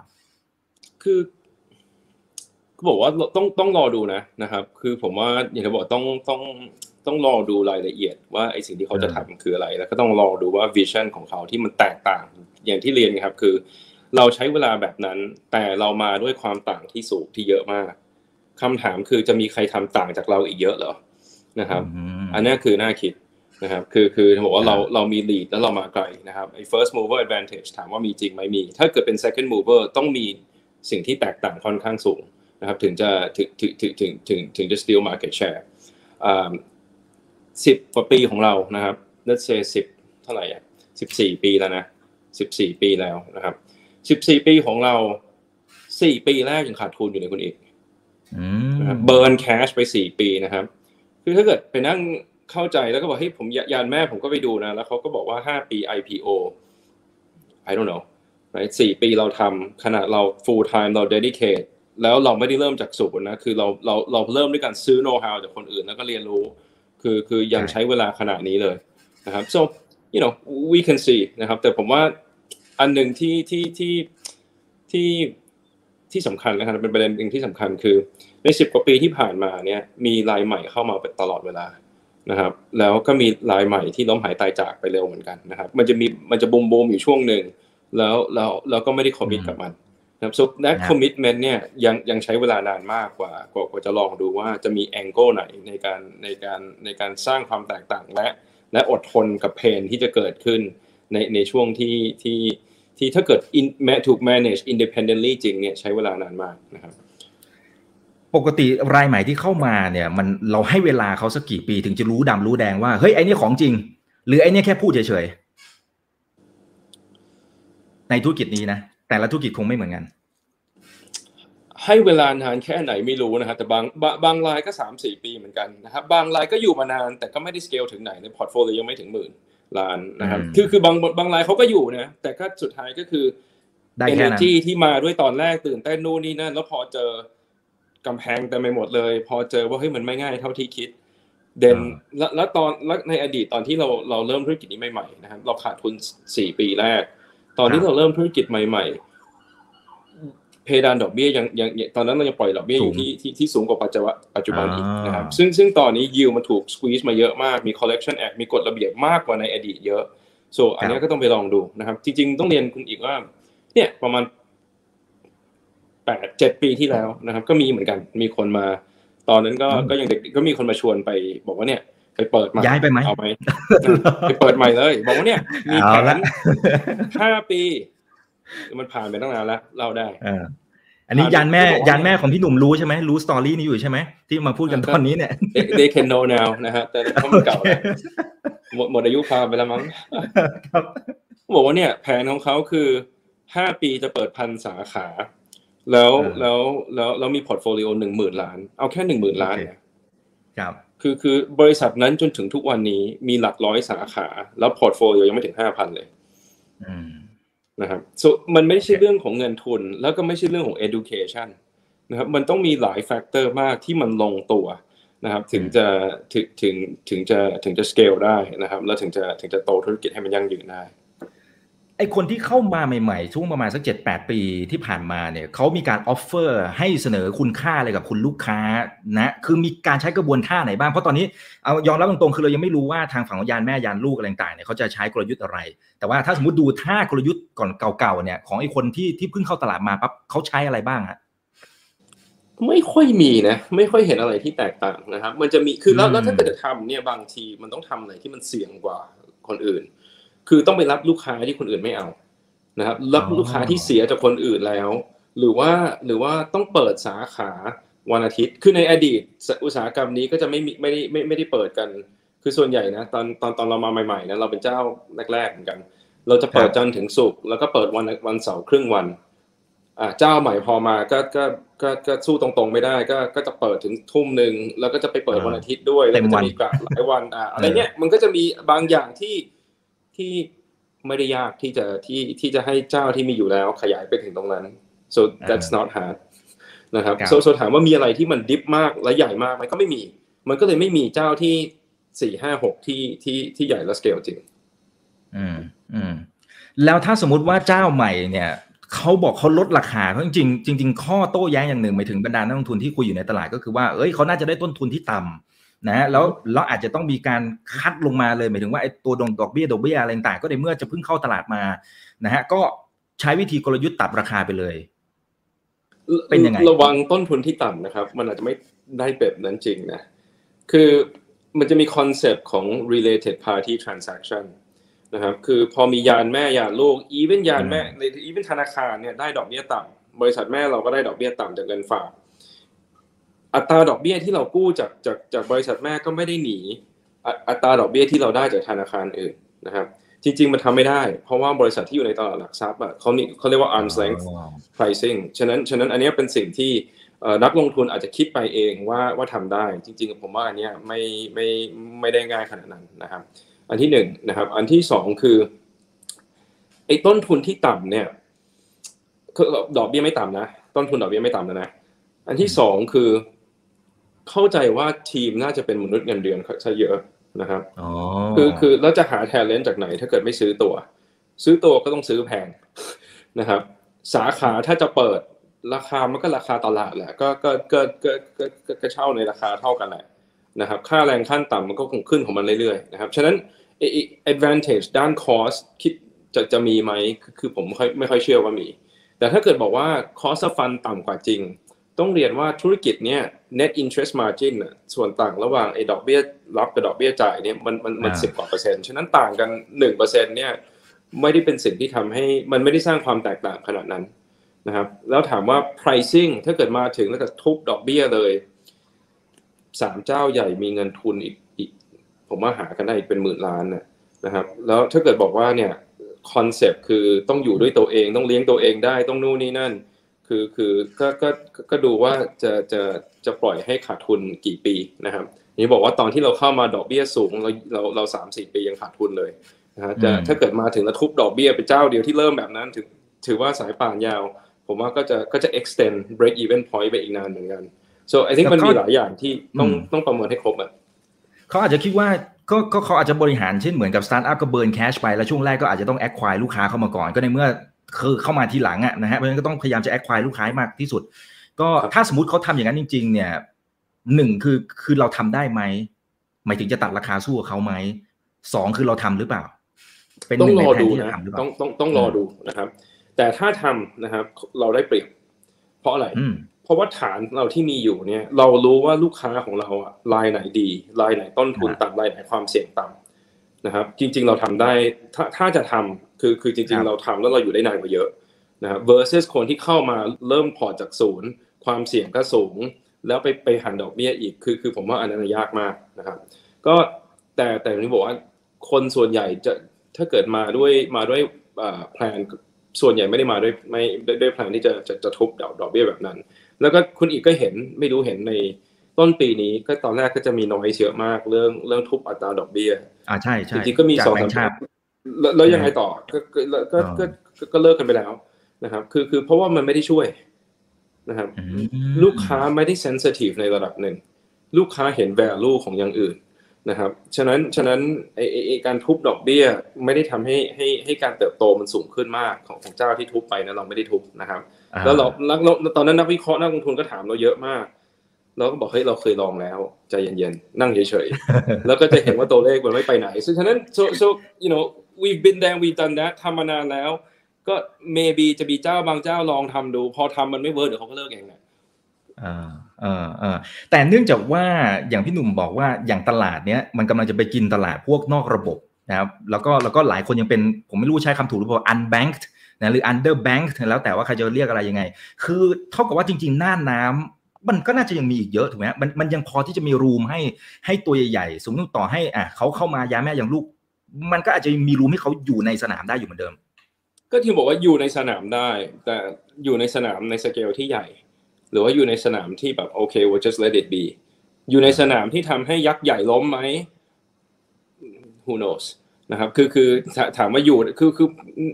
คือผมว่าเราอย่าประมาทนะครับ คือคือ you know everyone is is is skilled นะฮะอย่างที่พี่พี่ใช่พี่ชูบอกคือเพื่อนกันทั้งนั้นรู้จักกันนะครับ ก็ you know คือคือผมว่าเราเอ่อมีเงินทุนมีความรู้มีมีความพยายามนะครับมี energy มีคือคือผมว่าพวกเนี้ยมันเป็นไปได้หมดนะครับแต่สิ่งที่ผมว่าเรามั่นใจก็คือ เรามั่นใจว่าไม่ว่าจะเจออะไรเราปรับตัวได้นะครับคือคือเราเจอมาเยอะแล้ว แล้วผมว่าเราก็คือคือผมไม่รู้ว่าจะจะมีเจ้าไหนล้มหายตายจากถึงกันติดล้อไม่ไปไหนแน่นอนนะครับ สวัสดี 1,900 ท่านนะครับ พอพูดถึงยานแม่ปุ๊บคนเข้ามาเติมเลยฮะ ฝากกดไลค์กดแชร์กันด้วยนะครับเออหนึ่งสิ่งที่ถือว่าเป็นจุดเด่นของพี่หนุ่มนะครับ แล้วก็ทางทีมงานของเงินติดล้อเนี่ยคือเรื่องของคนเรื่องของวัฒนธรรมองค์กรอะไรต่างซึ่งเราใช้เวลานานพอสมควรในการที่จะทำนะฮะคนที่เป็นผู้เล่นรายใหม่โอเคเป็นผู้เงินเดือนอะไรว่านไปนะครับ แต่สุดท้ายถ้าเขาเล่นเล่นกระบวนท่าคือซื้อซื้อตัวมาเลย อาจจะมาจีบตอนนี้ยังไม่รู้มีคนมาจีบหรือเปล่านะนะอะไรต่างเนี่ย มันมันจะทำให้เราสะเทือนหนึ่งคือเราสะเทือนไหมสองจะทำให้เขาเหมือนกับติดปีกหรือเปล่า ก็ในเมื่อเราใช้เวลาตั้งนานนี่กว่าเราจะสร้างได้ it's not one person it's a culture นะครับถามว่ามีไหมมีอยู่แล้วนะครับ คือคือคือแต่แต่เธอบอกว่ากังวลไหมก็ไม่ขนาดนั้นนะครับ ในในจริงๆก็ไม่แหละเราเราในในในในองค์กรเราอะเราเราไม่ได้มี เราไม่ได้มีคนใดคนหนึ่งที่เก่งอยู่คนเดียว คือคือ เรา believe ในเราเราเราเราเรา believe ใน mission ของเราทั้งองค์กรเลยนะครับ แล้วเรามีเรามี skill ทั้งองค์กรในทุก ๆ ระดับเลยนะครับ ไม่ใช่แค่ผู้บริหารที่ผมแล้วรองลงมาชั้นเดียว รองลงไปสองสามสี่ชั้นเนี่ยเก่งหมดเลยนะครับ skill มีนะครับ แล้วสิ่งที่สำคัญจริง ๆ คือคือคือไอ้ culture นี่แหละนะครับ ซึ่งไอ้ culture เป็นเป็นสิ่งที่ที่ใช้เวลาต้องสร้างซื้อไม่ได้ นะครับซื้อไม่ได้ เราเคยมีนะคุณอีกจริงๆจะบอกคุณอีกพูดเรื่องนี้จริงๆเราเคยมี local player บอกว่าจะ scale เร็ว ตอนนั้นน่ะเราออก process ใหม่ แล้วเราออกโฆษณาสินเชื่อ 10 นาทีไอ้น้องคนหนึ่งที่อยู่ในทีมที่ทำสินเชื่อ 10 นาทีถูกซื้อตัวไปนะครับโดยโดย local player แล้วเขาก็บอกว่าเนี่ยเขาจะ scale แข่งกับเงินติดล้อนะครับ ณวันนี้บริษัทนั้นทยอยปิดสาขานะครับ แล้วแล้วแล้วน้องคนนั้นภายในประมาณ 6-7 เดือนคืออยู่ไม่ได้แล้วออก คือบอกคือเข้าไปแล้วมันต้องมี mindset ที่คล้ายๆกัน แล้วมันต้องมี willingness ที่จะที่จะ learn together แล้วก็ fail together เจ้าใหม่ที่เข้ามาจริงๆได้เปรียบอย่างหนึ่งคือไม่ต้องคิดเยอะมาก เพราะไม่ต้องไม่ต้องคิดอะไรใหม่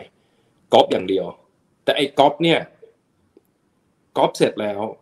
ใช้เวลานานมากกว่าจะเข้าใจว่าทำไมเขาถึงทำแบบนี้แล้วถึงหลังจากนั้นค่อยไปต่อยอดได้ นะครับที่บอกว่าประสบการณ์ของเราในการลองผิดลองถูกเนี่ยเราเราเราผ่านเจอนี่นี้มาหลายกับหลายผลิตภัณฑ์หลายหลาย product แล้วก็หลาย process แล้วนะครับเราเลยรู้ว่าซื้อไปจริงๆมันไม่ได้ไม่ได้หรอกแต่พอเรา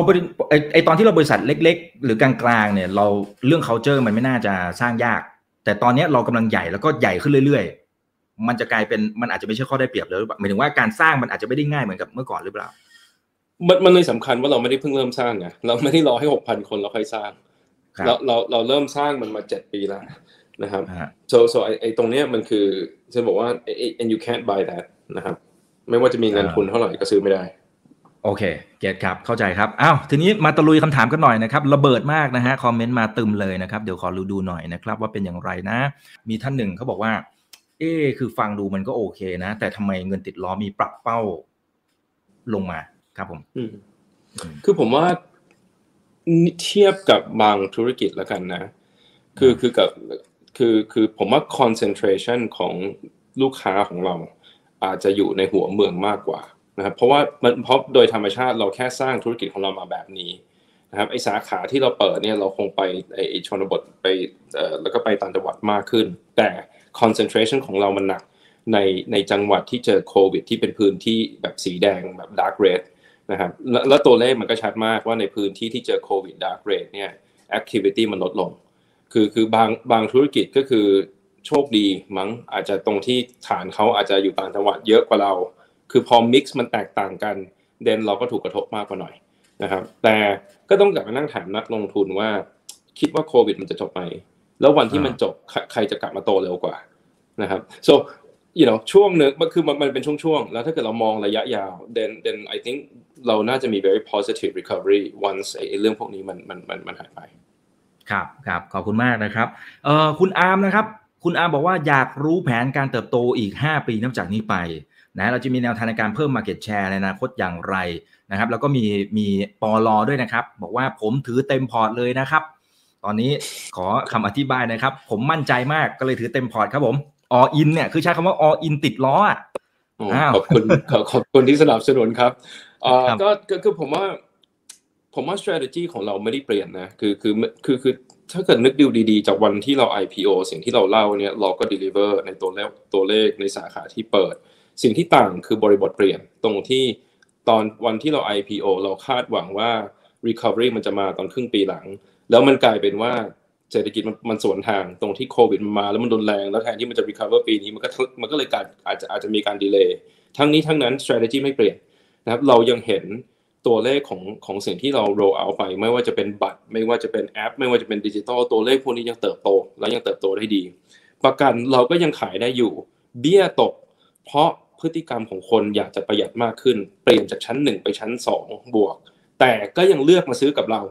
นะครับพอเขามีความมั่นใจมากขึ้น ถ้าเกิดเขาจะเปลี่ยนจาก2บวกกลับไปหนึ่งก็น่าจะกลับมาซื้อกับเราอยู่ดีนะครับฉะนั้นไอ้ตรงนั้นอะจริงๆ ผมว่าไม่ไม่ได้มีอะไรเปลี่ยนแปลงเลยนะครับ strategy ทิศทางกลยุทธ์ เราก็ยังยึดเหมือนเดิมว่าว่าเรามั่นใจว่าเราเลือกมาถูกทางแล้ว นอกจากนอกจากไอไอไอเศรษฐกิจแล้วก็บริบทที่มันจะเปลี่ยนไปมากก็มีแค่ประกาศนี่แหละของงานแม่ที่มาแล้วทำให้ดูเหมือนคนคนสนใจมาก แต่พอดูจริง ๆ คืออาจจะต้องรอเวทแอนซีนิดนึง ยังทูซูนที่จะปรับอะไรเลยนะครับ เพราะว่าเรายังไม่เห็นรายละเอียดเลยนะครับแล้วโอกาสของเรายังมีอยู่เยอะมาก พอเงินติดล้อเข้าตลาด มีคนรู้จักเราเยอะขึ้นเยอะมาก แล้วโอกาสภายในภูมิภูมิเอ่ออะไรนะใน region ในภูมิภาคนะครับภูมิภาคเพิ่มขึ้นนะครับ ก็พวกนั้นก็เป็นสิ่งที่เราก็ยังดูอยู่นะครับ แล้วถ้าถาม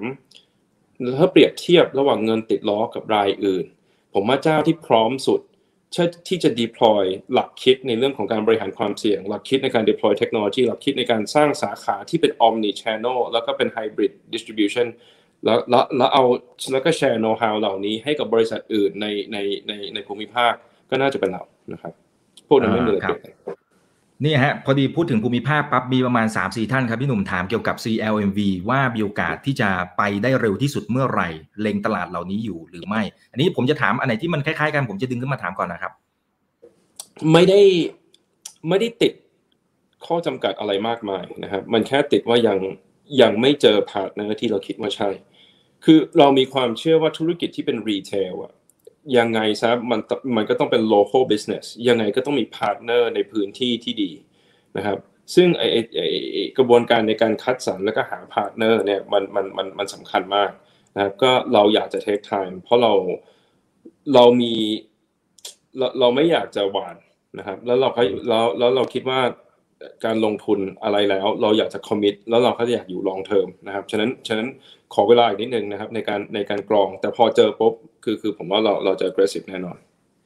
ครับผมอ่าใจเย็นๆนะครับ เพราะว่าการไปหา partner จริงๆมันมันก็พอๆกับการหาแฟนหาภรรยาต่างๆนะครับคือมันต้องดูให้ดีอะไม่งั้นนี้ฝันร้ายเหมือนกันนะนะครับโอเคเพราะฉะนั้นใจเย็นๆให้เวลาเขาหน่อยนะครับโอเคเออมีหลายท่านนะครับถามเกี่ยวกับ cost to income ratio นะครับบอกว่าโอเค ตอนนี้มันลดลงมาละนะครับ แต่มันมีแนวทางอย่างไรนะครับ ที่จะทำให้ลดลงไปอีกไหมนะครับ เนี่ยคุณพัดคุณเอ็มนะครับ คุณการ์ตูนอ้าวเชิญครับ มีครับ คือ cost อ่าสองอย่างนะ ต้องบอกว่า cost ของเราจริงๆลงมาลงมาอย่างต่อเนื่องในหลายปีที่ผ่านมา แต่ที่ผ่านมาคือ income ลงด้วยนะครับ income ลงเพราะว่าจะมีเพดานดอกเบี้ยที่ลงมี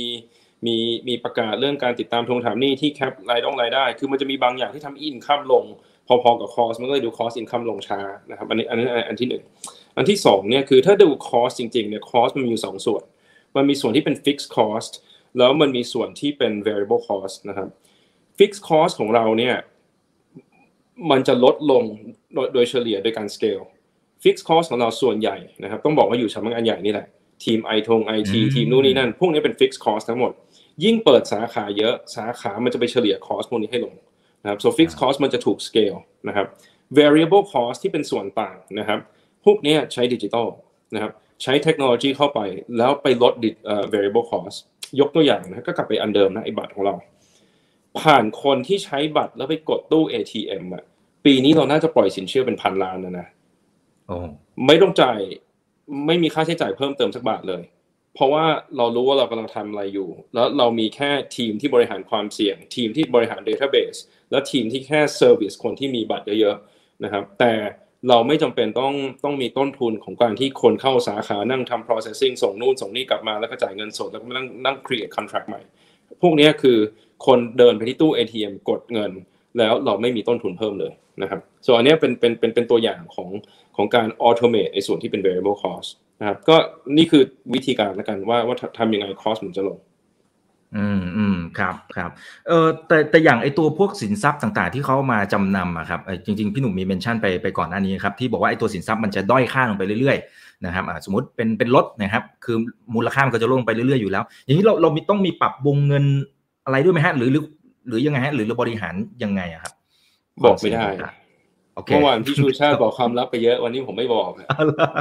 ได้ครับโอเค อันไหนที่เป็นความลับเราเราข้ามไปนะครับ เข้าใจนะครับแต่ว่าตอนนี้การแข่งขันมันดุเดือดนะครับ คุณรัชนนท์นะครับ คุณรัชนนท์บอกว่ารายได้จากการเป็นตัวแทนขายประกันในส่วนนี้เนี่ย มัน contribute ให้กับบริษัทยังไงนะฮะแล้วกำไรเนี่ยมันมันลงไป bottom line แค่ไหนยังไงมีวิธีการมองยังไงนะครับเพราะทราบว่าต้นทุนในส่วนนี้ต่ำมาก ถ้าทำได้ดีเนี่ยมันน่าจะเพิ่ม margin ได้ดี นะแต่มันมันเพิ่มเท่าไหร่ควรจะมีวิธีคิดการมองวิเคราะห์ยังไง สมมติในมุมของนักลงทุน จริง ๆ ปัจจุบันน่ะสิบห้าเปอร์เซ็นของรายได้ทั้งหมดน่าจะเป็น fee income ที่น่าจะเป็นรายได้ที่ไม่มามาไม่ได้มาจากดอกเบี้ย และในนั้นน่ะเกินครึ่งหนึ่งมาจากมาจากประกันนะครับ แต่ cost เมื่อกี้มีมีน้องคนนึงถามเรื่อง cost income นะครับนักลงทุนคนนึงถามเรื่องคอสอินคัม cost income ของธุรกิจประกันเนี่ยจริง ๆ มันอยู่ที่ประมาณหกเจ็ดสิบเปอร์เซ็นบางที่แปดสิบเปอร์เซ็นด้วยซ้ำมันสูงกว่าสินเชื่อ ฉะนั้นไอ้ cost income ของเราอะที่มันอยู่ที่ห้าสิบปลายๆเนี่ยจริง ๆ มันเป็นตัวเฉลี่ยระหว่างประกันและสินเชื่อ แล้วประกันมันดึงตัวนี้ขึ้นนะครับก็ก็แต่ฉะนั้นถ้าอยากจะไปเปรียบเทียบนะครับคือ คือตีแบบง่าย ๆ ถ้าเกิดเบี้ยก็ com ก็ 18% 20%นะครับถ้ามีค่าค่าค่า marketing แล้ว cost income ก็ 6-70%นะครับก็ก็อันนี้ก็จะเป็นหลังจากนั้นก็จะเป็นสิ่งที่ flow มาที่ที่ bottom line นะครับก็ก็ก็ก็ลองประเมินง่ายๆแบบนั้นก็ได้นะครับ cost income ถ้าเกิดอยากจะดูเจ้าที่ใหญ่ที่สุดและ scale cost income เขายัง 70%อยู่เลยนะครับครับ ครับโอเค เดี๋ยวขออีกสักประมาณไม่เกิน 3คำถามนะครับอ่าคนไหนที่เข้ามาแล้วฝากกดไลค์กดแชร์กันเยอะๆเลยนะครับ เป็นความรู้ที่ดีมากนะครับ จะได้เข้าใจ industry นี้ไปพร้อมๆกันด้วยนะครับ แล้วก็วิธีคิดของผู้บริหารนะเออคุณโลนาวนะเขาบอกว่าเอ๊ะคนที่เขากู้อยู่ตอนนี้เนี่ยมันคือคนที่เขาเป็นหนี้เกินตัวไปแล้วเนี่ยมันยังสามารถกู้ได้อีก หรือนะฮะหรือกลยุทธ์ของเราเนี่ยจะเป็นเน้นเกาะเจาะกลุ่มใหม่ๆ เช่น กลุ่มคนที่อายุน้อย แต่อาจจะยังไม่มีหนี้แต่ อาจจะมี potential ที่กู้นี่อะไรต่างๆ โดยเฉพาะภาวะวิกฤตแบบนี้ เรามองตลาดยังไงครับ จริงๆดูยากนะ เพราะว่าลูกค้าเข้ามาขอสินเชื่อบางทีเขาอาจจะไม่อยากเขาอาจจะไม่สะดวกใจในการบอกสาเหตุอะเราเจอหลายแบบมาก เราเจอหลายแบบที่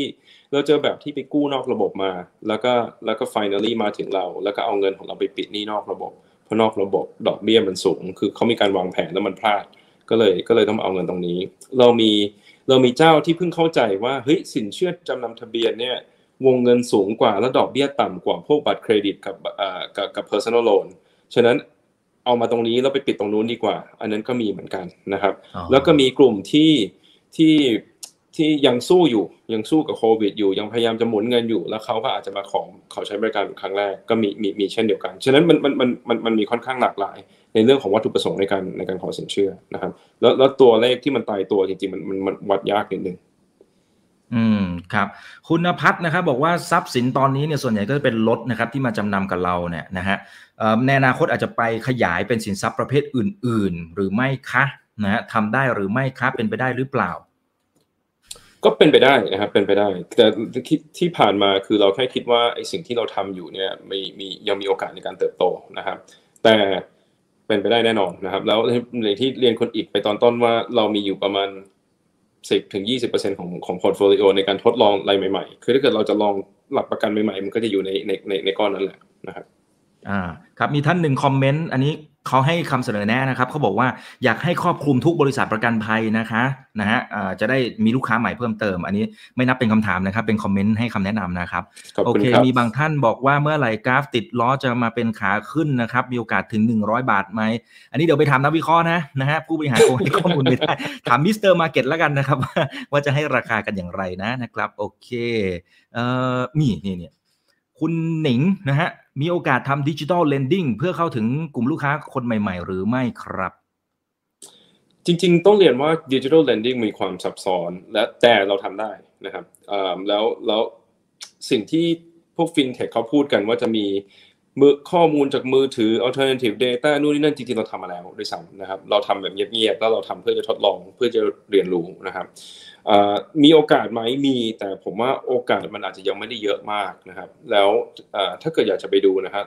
แนะนำไปลองดูข่าวของตำรวจที่ไปจับหนี้นอกระบบที่ปล่อยสินเชื่อผ่านแอป คือลองคำนวณดูนะครับว่ามีลูกค้าสามหมื่นรายแต่รายละสองพันบาท หรือพันกว่าบาท คือเม็ดเม็ดเงินที่อยู่ตรงนั้นน่ะมันเป็นมันเป็นสายทีเล็กอาจจะได้กลุ่มลูกค้าใหม่ แต่อาจจะไม่ได้เป็นเป็นเป็นเป็นเป็นตัวเลขที่มีมีมีมีน้ำหนักเมื่อเทียบกับงบโดยรวม แต่พูดถึงว่า capability และความสามารถในการทำพวกนี้จริง ๆ คือเรากำลังสร้างมันอยู่นะครับมันมีหลายอย่างที่เราเราไปศึกษามาทั้งที่จีนแล้วก็ที่ประเทศอื่นซึ่งซึ่งมันมันมันบ่งบอกมาว่า โอกาสในประเทศไทยที่ที่อันนี้จะเกิดแล้วเกิดในวงกว้างเนี่ยจริงๆมันมันอาจจะอาจจะไม่น่าสนใจเท่าในในในในตลาดที่ที่มีประชากรที่ใหญ่กว่านี้ ที่ไม่ได้มีกฎระเบียบและกฎเกณฑ์ที่เกี่ยวกับไอความลับส่วนบุคคลต้อง PDPA data privacy นะครับคือคือมันจะมีบางอย่าง แล้วแล้วแล้วที่ที่ อาจจะมีข้อมูลที่เป็นเครดิตบูโรหรือว่าหรือว่า central database ให้ให้พวกนักวิเคราะห์ในในเรื่องของการอนุมัติสินเชื่อเนี่ยมีมีมีมากขึ้นซึ่งมันจะมีบางอย่างแล้วก็ไม่มีเพดานดอกเบี้ยฉะนั้นมันมีบางอย่างที่เป็นองค์ประกอบในในประเทศไทยที่ทำให้ digital lending อาจจะเกิดได้แต่อาจจะสเกลยากนะครับ อืมอืมครับผมขอบคุณนะครับมีบางท่านนะครับ บอกว่าขอบคุณทรายนะครับ บอกว่าขอบคุณพี่อีกนะครับ ที่เชิญพี่หนุ่มมาสร้างความมั่นใจให้กับผู้ถือหุ้น ในวันที่เราไม่ค่อยสบายใจมาได้ถูกเวลามาก ๆนะครับ โอเค ขอบคุณมากนะครับนะโอเค มี 3 ท่านนะครับ ถามเกี่ยวกับว่ามีโอกาสที่ติดล้อจะใช้พวก AI นะฮะบล็อกเชนนะครับหรือว่าพวกคริปโตเคอเรนซีอะไรต่างๆ มาในอนาคตหรือไม่ครับเป็นไปได้ไหมครับ คือผมว่า machine learning เรามีการใช้บ้างนะครับ แต่ถามว่า AI จริงๆ คือคือผมว่ายังไม่ได้ deploy นะครับ ผมว่าแต่ machine learning มีการใช้บ้างในการคิดอัลกอริทึมแต่เราใช้เราใช้มันภายในสำหรับการการการการการเลือกเวลาที่เหมาะสมในการโทรหาลูกค้าในการในการติดตามทวงถามลูกค้าที่ค้างเรานะครับค้างสินเรื่องค้างงวด บล็อกเชนตอนนี้กับคริปโตโอกาสมีไหมจริง ๆ มีมีมีมีโปรเจกต์มีอะไรส่งมาเต็มไปหมดเลย แต่ว่ายังไม่เจอ use case ที่เราคิดว่าคิดว่าเหมาะนะครับยังไม่เจอ แต่ก็ก็ก็ดูอยู่ ครับพอดีท่านนี้เขาอาจจะดูเมื่อวานด้วยนะเขาบอกว่าเนี่ยคุณชูชาติเขาพูดถึงว่าสิ่งที่เขากังวลมากที่สุดคือ เรื่องของตัวมาตรการจากแบงก์ชาติอ่าเพียงแต่ว่าโอเคก็ปฏิบัติตามอะไรว่ากันไปเพียงแต่ว่าที่บอกกังวลเพราะไม่รู้ เพราะมันเป็นความไม่รู้เลยว่าเขาจะมีออกอีท่าไหนออกมาอีกนะนี่พูดภาษาบ้านๆจะได้เข้าใจกันนะครับ แต่ท่านนี้เขาเลยบอกว่าแล้วคุณหนุ่มกังวลเรื่องไหน กังวลเรื่องนี้ด้วยไหมหรืออะไรที่กังวลมากที่สุดเพราะฟังดูแล้วดูเหมือน จะไม่มีอะไรกังวลเลย แล้วและบริหารความเสี่ยงยังไง อ่าอ่าอ่าถามหน่อยมองประเด็นเดียวกันไหมฮะกับกับพี่ชู ผมเป็นคนที่กังวลทุกเรื่อง นะครับคือคือคือคือผมคิดเยอะในในในทุกๆเรื่อง คือแล้วแล้วพอเราคิดเยอะเนี่ยมันก็เลยไอความกังวลก็เลยลดลดลดลงไปเยอะ เพราะเราเรารู้ว่าถ้าเราเจอนู่นนี่นั่นที่เราคิดมาแล้วมันจะตอบยังไง แต่ผมว่าพี่ชูน่าจะน่าจะตรงประเด็นสุดนะครับว่าเราไม่รู้นะครับว่าว่าว่ากฎระเบียบมันจะเปลี่ยนยังไงบ้างนะครับ แต่ก็กลับไปอีกแหละว่าถามว่ากังวลไหมไม่ได้กังวลหรอกนะครับ คือผมคิดว่าคนที่ออกกฎเขาเขาเข้าใจแล้วเขาก็มีแล้วเขาก็มีเหตุผล นะครับคือเข้าใจ business เขาเขามีเหตุผลแล้วเขาเข้าใจด้วยว่าธุรกิจสินเชื่อทะเบียนทุกวันนี้มีหน้าที่คือ fulfill function ในในในสังคมในการช่วยให้คนเนี่ยไม่ต้องไปพึ่งนี่นอกระบบนะครับอันนี้ก็เป็นสิ่งที่ผมเคยคิดว่ามี alignment กัน นั่นก็เป็นที่มาว่าทำไมผมกับอีกหลาย ๆ บริษัทคือคืออยู่ในในในสมาคมสินเชื่อทะเบียนรถ พอจะมีนโยบายใหม่ออกมา เราก็มีการหารือกันกับกับกับทบทนะครับแล้วก็กระทรวงการคลังนะครับ เพื่อที่จะหาสิ่งที่เราคิดว่า เหมาะสมนะครับสำหรับทุกฝ่ายนะครับก็ก็ถามว่าแต่อันนั้นถามว่ากังวลไหมก็อันนั้นคือน่าจะเป็นสิ่งที่มีความไม่แน่นอนมากสุดเหมือนกันว่าว่าไม่รู้ว่าว่ามันจะเปลี่ยนยังไงอ่าแต่ถ้ามาแล้วก็ก็พร้อมที่จะปฏิบัติตามว่ากันไปนะครับเอ่อสุดท้ายจริงๆครับพอดีเขาถามมามีพอยต์เหมือนกันครับคุณพนิดานะครับบอกว่ายานแม่เขามีบริษัท Data X เหรอฮะไม่แน่ใจว่าอ่านออกเสียงถูกหรือเปล่านะ ที่คอยเก็บฐานข้อมูลลูกค้าจากยานลูกหลายๆบริษัทบวกกับฝั่งของ AIS อีก นะก็มีฐานลูกค้ามือถืออีก ไอ้ตรงเนี้ยฐานลูกค้าคนน่าจะมากเพียงพอในการที่จะแปลงเป็นกลยุทธ์อะไรต่างๆ หรือการใช้เทคโนโลยีอะไรใหม่นะแล้วก็มาแข่งขันกับเราเป็นสิ่งที่น่ากังวลไหมฮะใช้คำว่าน่าจะเขาติดได้เร็วใช้คำว่าน่าจะนะครับแต่แต่แต่จะได้หรือเปล่านั่นอีกเรื่องหนึ่งนะครับ คือจะบอกว่ามันไม่ง่ายนะครับพอ Data เยอะเนี่ยมันยากมากที่จะที่จะงม Data แล้วหา use case ให้เจอนะครับแล้วหา use case ที่ที่ไปสเกลธุรกิจที่ ที่ไป disrupt อะไรที่เป็นเป็นเป็นเนี่ยพอร์ตเป็นหมื่นหมื่นล้านเนี่ยผมว่ามันมันไม่ได้ง่ายขนาดนั้น จริง ๆ ถ้าเกิดอยากอยากอยากรู้ว่ามันน่ากลัวขนาดไหนลองหาดูแล้วกัน ลองหา use case ทั่วโลก Google แล้วลองหาดูนะครับ แล้วถ้าเกิดเจอนี่ช่วยส่งให้ผมด้วยนะเพราะผมยังไม่เจอนะครับยังไม่เจอครับผมเอาละฮะคุยสนุกสนานกันมากนะครับ ฝากทิ้งท้ายถึงผู้ถือหุ้นที่ถืออยู่ณตอนนี้ หรืออาจจะยังเล็งอยู่แล้วกำลังศึกษาอยู่นะครับ เรียนเชิญเลยครับพี่หนุ่มครับ ก็เข้าใจว่าหลายท่านคงคงตกใจเหมือนกันนะครับ พอพอเห็นข่าวของของยานแม่นะครับ คือก็ก็อยากจะบอกว่าก็อาจจะใจเย็นนิดนึงนะครับ อาจจะไม่ต้องตกใจมากนะครับ ค่อยๆดูนะครับ แล้วแล้วอยากจะอยากจะให้ความมั่นใจนะครับ ว่าว่าคือคือเราเป็นองค์กรที่ที่ที่ไม่ได้อยู่นิ่ง เราปรับตัวได้นะครับ แล้วเราก็มั่นใจว่ากลยุทธ์ที่เราวางไว้จะจะจะอยู่ได้ยาวนะครับ แล้วแล้วก็จะสร้างการเติบโตที่ยั่งยืนให้กับผู้ถือหุ้น แล้วก็นักลงทุนครับ ครับแล้วสิ่งที่สำคัญนะครับในมุมของนักทุนเองก็อยู่ที่ทีมผู้บริหารด้วยนะครับวันนี้เราก็ได้เห็นพี่หนุ่มนะครับหลายท่านถ้าติดตามมาสักพักใหญ่ๆเนี่ยก็จะรู้ว่านะทางทีมพี่หนุ่มเองก็มีการปรับตัวอยู่เสมอนะครับก็ต้องรอดูนะครับเพราะว่าสุดท้ายมันมันมีเรื่องอะไรเข้ามาใหม่ๆเสมอแหละนะครับแต่ถ้าทีมผู้บริหารเขามี mindset ว่าอยากจะปรับตัวเนี่ยอันนี้ก็มีโอกาสนะครับที่จะไปต่อได้นะครับยังไงให้กำลังใจทุกท่านด้วยนะครับนะครับแล้วเดี๋ยวจะติดตามไปเรื่อยๆนะครับวันนี้ขอบคุณมากครับพี่หนุ่มครับขอบคุณครับคุณเอกขอบคุณทุกท่านครับ ครับคอมเมนต์อื่นๆ ผมขออนุญาตอาจจะไม่มีเวลาไปไล่เรียงนะครับ ขอบคุณ 1,900 ท่านที่ยังอยู่กับเราณตอนนี้ด้วยนะครับฝากกดไลค์กดแชร์กันเยอะ คนไหนที่เข้ามาตอนท้ายก็แชร์ไปก่อนนะแล้วย้อนดูก็ได้นะครับ ตอนต้นว่าเป็นยังไงกันบ้างนะครับ จะได้เข้าใจวิธีคิดในการบริหารงานนะครับกับการแข่งขันที่มันคงเพิ่มสูงขึ้นอยู่แล้วนะครับครั้งหน้าจะเป็นเรื่องไหนเดี๋ยวรอติดตามนะครับนี่คือช่องถามอีกกบิกกับผมอีกวันพศทุกเรื่องที่นักทุนต้องรู้ครับ สวัสดีครับ ถ้าชื่นชอบคอนเทนต์แบบนี้อย่าลืมกดติดตามช่องทางอื่นๆด้วยนะครับ ไม่ว่าจะเป็น Facebook, YouTube, Line Official, Instagram และ Twitter จะได้ไม่พลาดการวิเคราะห์และมุมมองเศรษฐกิจ และการลงทุนดีๆ แบบนี้ครับ อย่าลืมนะครับว่าเริ่มต้นวันนี้ดีที่สุด ขอให้ทุกท่านโชคดี และมีอิสรภาพในการใช้ชีวิต ผม อีกบรรพธนาเพิ่มสุขครับ